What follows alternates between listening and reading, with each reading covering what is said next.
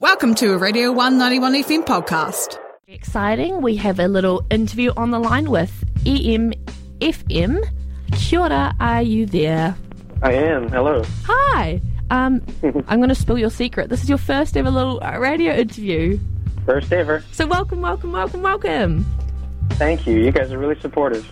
Yeah, of course we love supporting um, new music on the up and the up up up and Adam on the rise, Mhm. especially Yep. with such groovy tunes. Yeah, we, we have. do really like this tune. Um, this one, and we also did an interview earlier. We've been playing both of those tunes in the little office all day. Yeah. So you are Great. here to talk about your new single, "The One." hmm I hope so. what if you were like, no? Like, oopsies, my bad.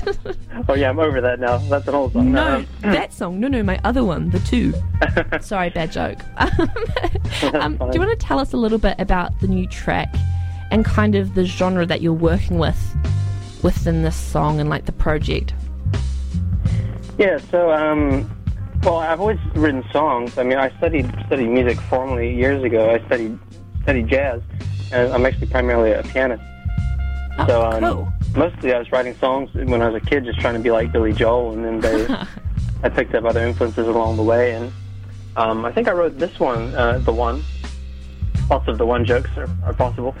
Um, quite a few years ago, maybe maybe five years ago, and I was working on a, a cruise ship, and um, at the time uh, I was I was having to share a, a cabin with a, a friend, uh, with a with a roommate basically, and I didn't have any um, of my keyboards available or anything like that. It was um, kind of a dire situation there, but I just I just started writing this song on the piano, and I started to score it out on um, a software called Sibelius, and you can export the MIDI. Oh man, um, yeah, I know Sibelius. Yeah, okay, cool. it's an interesting and you- media to work with. Yeah, and you'll probably know Logic as well, Yes, um, the, yeah. the DAW. yeah, So you're really yeah, but improvising yeah, it there, musician. working Uh-huh. with what you've got. Yes, you do. A song Um, of true and- resilience. hmm So I, I had to score these parts out, and they were um, kind of a bit intricate and not what I would improvise. Say, like, I mean, the, the intro, like for any music geeks out there, there's a phrase that's in what you would call a, a phrase of seven, and there's a phrase of five beneath it, and a phrase of three. And it was just something theoretical. I thought, oh, I'll do this geek thing here because I was just looking at it like academically. And um, then I just exported the parts and started messing with synthesizers in- in my in my software. And this is before I discovered synthwave as a genre. That was only last year that I discovered that. Wow. And then, uh, yeah. then it, yeah, and I, typical of me, I, I discover fads just when they're dying, and the synthwave scene is kind of dying. But you I know just fell in what? love I'm with it. I'm right on that synthwave with you. I just bought Are my you? first synth a few months ago, so Since forever. they live on in our hearts. yeah. Well, Maybe you'll yeah, bring it there's A lot of great artists out there. There's um, my favorite guy is Mitch Murder, who um, is this prolific um, Nordic producer. I don't even know what he looks like, but I've, I've bought like five of his albums in the last last year, and um, so I just I just had a framework basically for all these old songs that that didn't maybe uh, I, I didn't really relate to anymore because some of them are 10 years old, but they needed a some sort of persona to make sense again. And having this um, whole wall of, of synth texture and this sort of 80s throwback thing to it made me feel comfortable doing these songs. And um, and so there's an album worth of material, and it's coming out next Wednesday. Woohoo. Um, pretty excited about. Sweet. Because this is your first official solo album, or like your album, because you've you've worked on other stuff in the past. Is that correct? With Yeah, other, that's right. Yeah, uh, bands and groups. Yep, I've, I've released two albums under, under my own name. My name's Eli, and it's it's um, different sort of stuff. Yeah, big reveal. Yeah. Whoa. Who's that artist you only just heard of? yeah. Oh. Wait, you mean EMFM is not your real name? no, well, well, EM is actually my initials. Oh. Um, originally, um, I was going to go by the name Quixote because I've been reading um, the old book Don Quixote. Yeah, Um, yeah. Well, is that um, inspired your album name by any chance? Yeah, it, it really did. Um, and yeah, so the album's called Quixote because uh, I, mean, I, should have done my due diligence, but I was about ready to um, send this off for distribution. I thought I should do one last check, and I googled Quixote um, synthwave, and surely enough, there's a guy named Quixotic, which is a derivative of Quixote.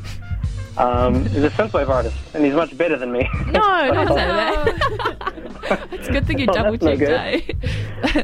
I think that must be a problem as well for like upcoming artists. Like, what's my stage name going to be? I have no musical talent, but I constantly go, what would I go by if I was like a good like singer? Like, what, what would my name be? It's really fun. It's, it's hard because there's so many people out there now. Um, I mean, I was I was in a way happy in, in the end that this guy existed because I feel like the title Quixote, especially in reference to the character in, in, the, in the original um, novel, is, is one who's um, he, he's kind of someone who's who's lost in his own in his own world in a way, and a bit perhaps uh, misguided, but still an, an intelligent being and doing his best. And, and I felt that related to the content um, a lot of, of a lot of these songs, whether I realized that was how they were at the time when I was writing them or not.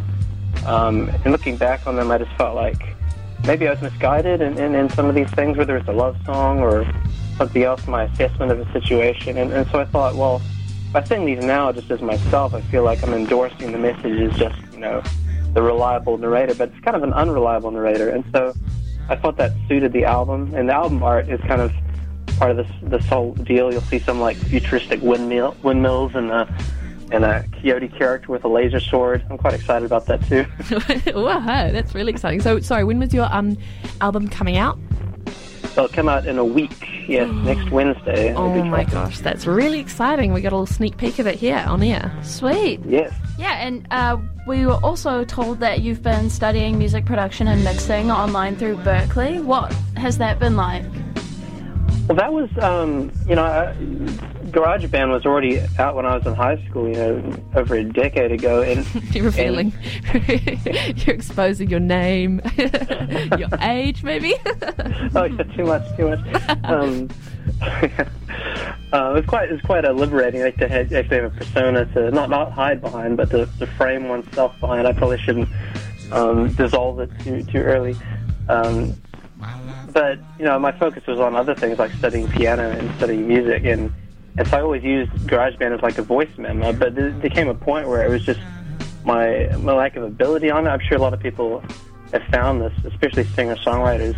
Just the the depth of the software and, and lo- rather Logic, the the sort of big brother to GarageBand.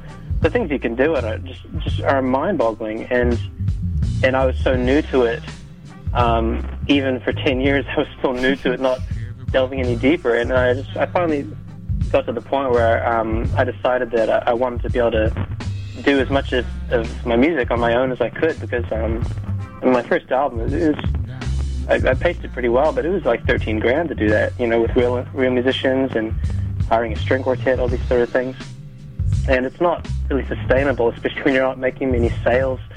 Um, and and I just wanted I wanted a, a curriculum basically that I could trust. And there's plenty of stuff on YouTube, but I just needed something that was a guided tour basically. And so the, the Berklee Online thing, I wanted to go to Berklee for years, and I just never really tried hard enough. But the Berklee Online was just really well done. It's, it's sort of like a Udemy course if you've done that, or Oh yeah, you yeah. have a you have live Zoom sessions with a with an instructor and other people, and you turn in mix assignments every week. And so that really got me uh, really hungry for this, this sort of knowledge. And I'm still learning. This is just my first my first outing in, in a full album form. So Oh, um, I, I expect this to be like a you know a journey as long as it was for me to learn piano, perhaps. But um, it's, it's liberating to have that much more control of your of your own music. You know, thinking about things in, in different different dimensions, really, and frequencies and sonics and panning, all these things.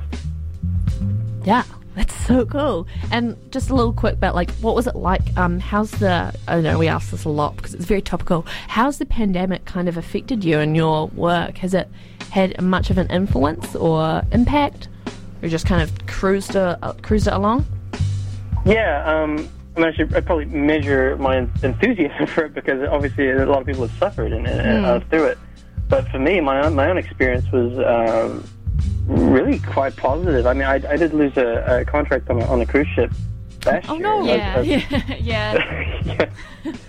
Um, go figure. Um, I mean, I just arrived back from from Asia, and um, I think it was maybe February, and I was booked to go out, and I was about to buy my flights, but then this whole crazy COVID nineteen thing was happening. And I was messaging people I thought you know were were smarter than me, like, hey, what do you think about this virus thing, and how's it gonna be? And um, I didn't know what to do, but I was watching the updates like a hawk, and and then one day, Holland America um, put up a message that all cruises were suspended. I was like, oh, better not buy that ticket to Memphis then. And um, Yeah. Yeah, I probably a good That was- thing you didn't.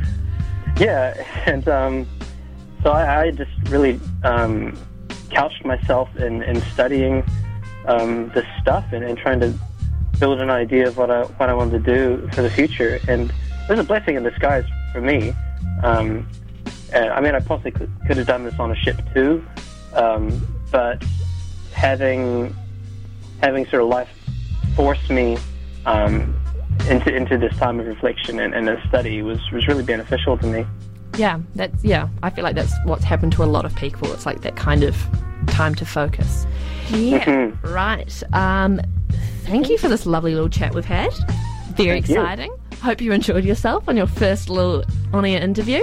I have. I feel so important. You are important. Um. You're important too. it's like a you're cool, no you're cool, a little uh, back and forth.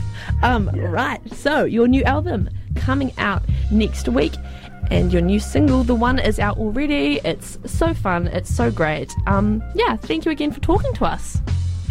Thank you. And you can find me on all my socials. Yeah, um, on it. Instagram and Facebook, it's EMFM Radio um, and EMFM1 on Bandcamp. And I've got a couple of lyric videos I built up, uh, and they're on YouTube. I'd enjoy the 80s aesthetic there. Yeah, the, the Yeah. lyric videos are very cool. We've, we really enjoyed them this afternoon. You are listening to Radio 191 FM. Thank you for listening. Thank you for talking. The time is 5.58. Keep it locked. I've